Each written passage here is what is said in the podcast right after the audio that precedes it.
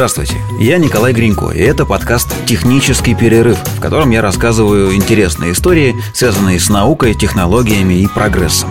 Я не эксперт, просто рассказываю то, о чем узнал, перерыв для этого некоторое количество информации. Сегодня у меня для вас есть такой совет. Когда вы в следующий раз пойдете в магазин за продуктами, обязательно купите некоторое количество бананов. Купите и съешьте – непременно это сделайте, потому что есть довольно большая вероятность, что очень скоро эти самые бананы сначала станут сильно дороже, а потом и вовсе исчезнут из продажи. Сейчас объясню почему. Самый распространенный сорт бананов в наших с вами магазинах называется ковендиш. И этот самый ковендиш прямо сейчас вымирает. Ну, не то чтобы совсем вымирает, он подвергается эпидемии – бушует банановая эпидемия, которая называется «панамская болезнь». Причем остановить ее не способны ни биологи, ни химики, ни, судя по всему, никто другой на этой планете. Банан, как многие знают, это трава. А плод банана, как многие не знают, считается ягодой в научных кругах. Так вот, эта самая конкретная трава с ягодами очень капризное растение. Существует не так уж много мест, где он может произрастать, поскольку банан крайне привередлив к составу почвы, количеству солнечного света, которое у него поступает, влажности, температуре и так далее. Тем не менее, это не мешает ему быть одной из самых распространенных сельскохозяйственных культур, и все было бы ничего, если бы не эпидемия. Банановые кусты пожирает грибок – у него есть какое-то длинное э, латинское название фусари, фу, Фусариум оксиспорум кубенс. Латынь я тоже никогда в жизни не изучал, поэтому не уверен в правильности произношения.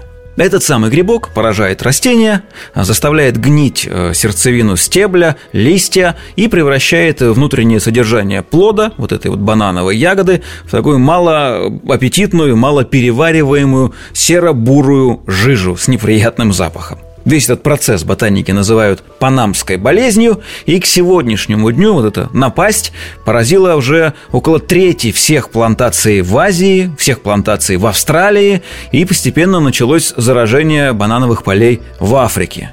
До последнего момента вроде бы оставались нетронутыми плантации в Латинской Америке и Карибском бассейне, но вот в Колумбии в 2019 году этот грибок уже был обнаружен, и тамошнее колумбийское правительство даже объявило режим чрезвычайного положения по этому поводу, поскольку бананы – это один из главных факторов экспорта этой страны. И потеря этого рынка грозит им серьезными экономическими потрясениями. Если панамская болезнь поразит э, посадки в Латинской Америке и Карибском бассейне, то все мы, человечество на Земле, останемся без ковендиша. Этих бананов у нас больше не будет. Теперь немного подробностей. Ну, все знают, что э, сельскохозяйственные бананы выведены из каких-то диких сортов – да? Дикие сорта, как и любое растение, имеют вполне определенную задачу. Им нужно, чтобы животные их поедали, распространяя семена. Поэтому в каждом плоде существует некоторое количество семян. У дикорастущих бананов семян в каждом банане достаточно много. Вот есть фотографии в интернете, там внутри они выглядят, ну, прям вот как в арбузе, такие темные семечки, и их очень много внутри вот в этой банановой мякоти. Сам вкус дикорастущего банана не предназначен для человека, поэтому он не очень сладкий, но животным нравится. Животные едят и вместе с пометом распространяют семена диких бананов по всей земле. Человечество культивирует бананы уже сотни лет, и за время этой самой культивации мы смогли вывести банан, в котором семечек практически нет.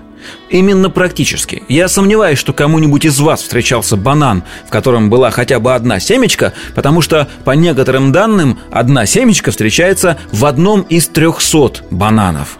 А по другим данным, в одном из десяти тысяч плодов.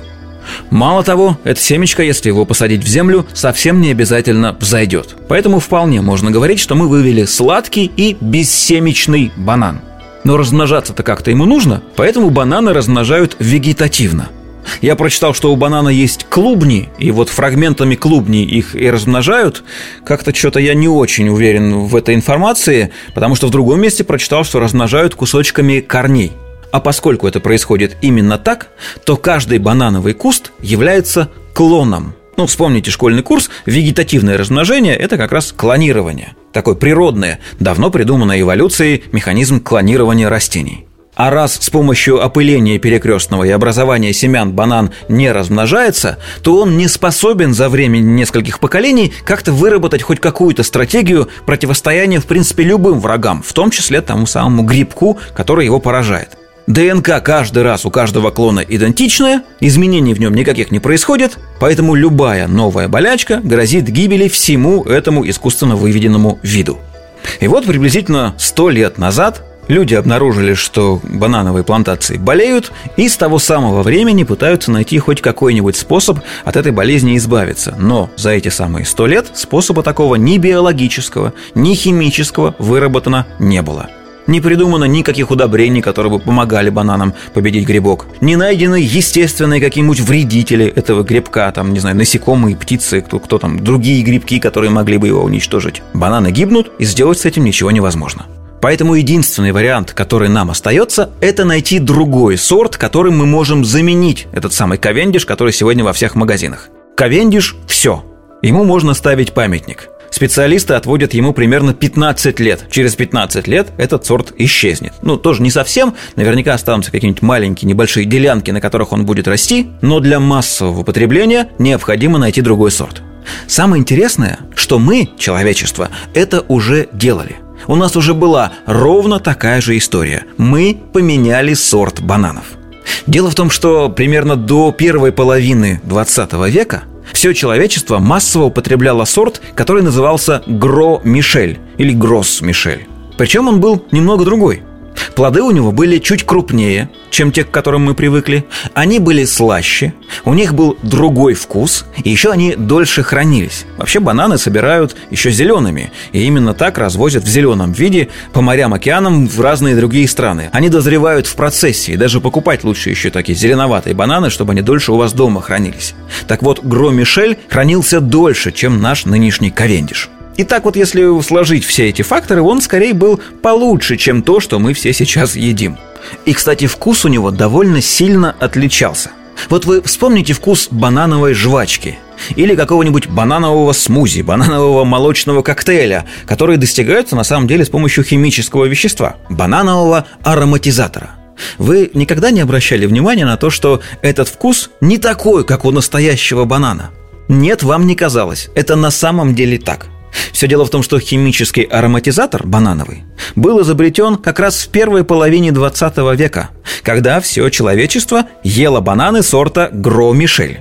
Поэтому это химическое вещество имитирует вкус именно Гро-Мишель. Так что, если хотите хотя бы примерно представлять, каким Гро-Мишель был на вкус, ну, пожуйте банановую жвачку.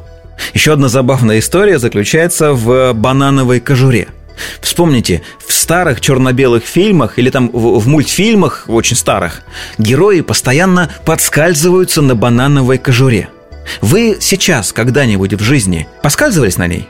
Я думаю, даже если вы нарочно это сделаете, бросите кожуру на пол и попытаетесь, ну вот, наступив на нее, хоть как-то искусственно поскользнуться, у вас почти ничего не получится. Нужно будет приложить для этого довольно большие усилия.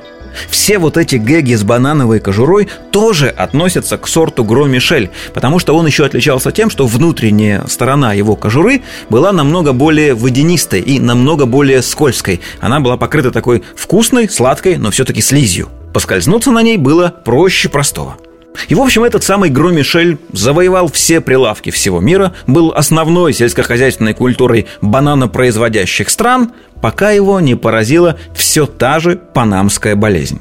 Напомню, это грибок, который разлагает и само растение, и его плоды – причем споры грибка передаются абсолютно через все, что только можно вообразить. Через почву. То есть человек прошел по банановой плантации, вернулся домой, на ботинках принес с собой споры этого грибка. Через ящики, в которые упаковываются бананы. И именно так эти споры распространились по всему миру. А самая главная засада, что живут эти споры вот в таком полузасушенном виде несколько лет – Итак, споры с ящиками попадали в другие страны, каким-то образом через несколько лет добирались до плантации и начинали выжирать бананы и там. Примерно к 1950 году от сорта Гро Мишель практически ничего не осталось. Не, ну на самом деле и сейчас можно купить этот самый Гро Мишель, только стоит он каких-то фантастических денег, поскольку выращивается на очень небольшом количестве очень небольших изолированных плантаций. Единственный способ спасти бананы от панамской смерти – это полная изоляция плантаций, которой достичь, как вы понимаете, очень сложно. К 1950 году Гро-Мишель был истреблен. Сельскохозяйственная промышленность в панике кинулась искать новый сорт, и выбор пал на нашего знакомого, на Ковендиш. Потому что тогда показалось, что он способен сопротивляться панамской болезни. И некоторое время так оно и было. Но дело в том, что сейчас Ковендиш поражает новый вид, новая мутация этого грибка, который стал более сильным и более заразным. В общем, если ваша бабушка говорит, что в моей молодости бананы-то были ого-го, а сейчас вот они совсем не те, то, скорее всего, бабушка ваша права, потому что ела она вообще не то, что мы едим сейчас, другой сорт. Ну, правда, русская бабушка для этого должна была жить как минимум в Москве, потому что в Советском Союзе бананов очень долго не было совсем, и появились они только, по-моему, в 53-м, что ли, году. А нет, подождите, нет, в 53-м Сталин умер, а говорят, что инициатором этого процесса был сам Сталин. Поэтому, ну, наверное, чуть раньше. Поставлялись они только в Москву и некоторое количество в столице братских республик. И был это, разумеется, сорт Гро Мишель. Так что еще раз предлагаю вам сегодня же пойти в магазин, купить несколько бананов сорта Ковендиш и попрощаться с ним, сожрав все, что вы купили. Вот такая история. Если вам нравится, ищите подкаст «Технический перерыв» на всех доступных цифровых площадках. Счастливо!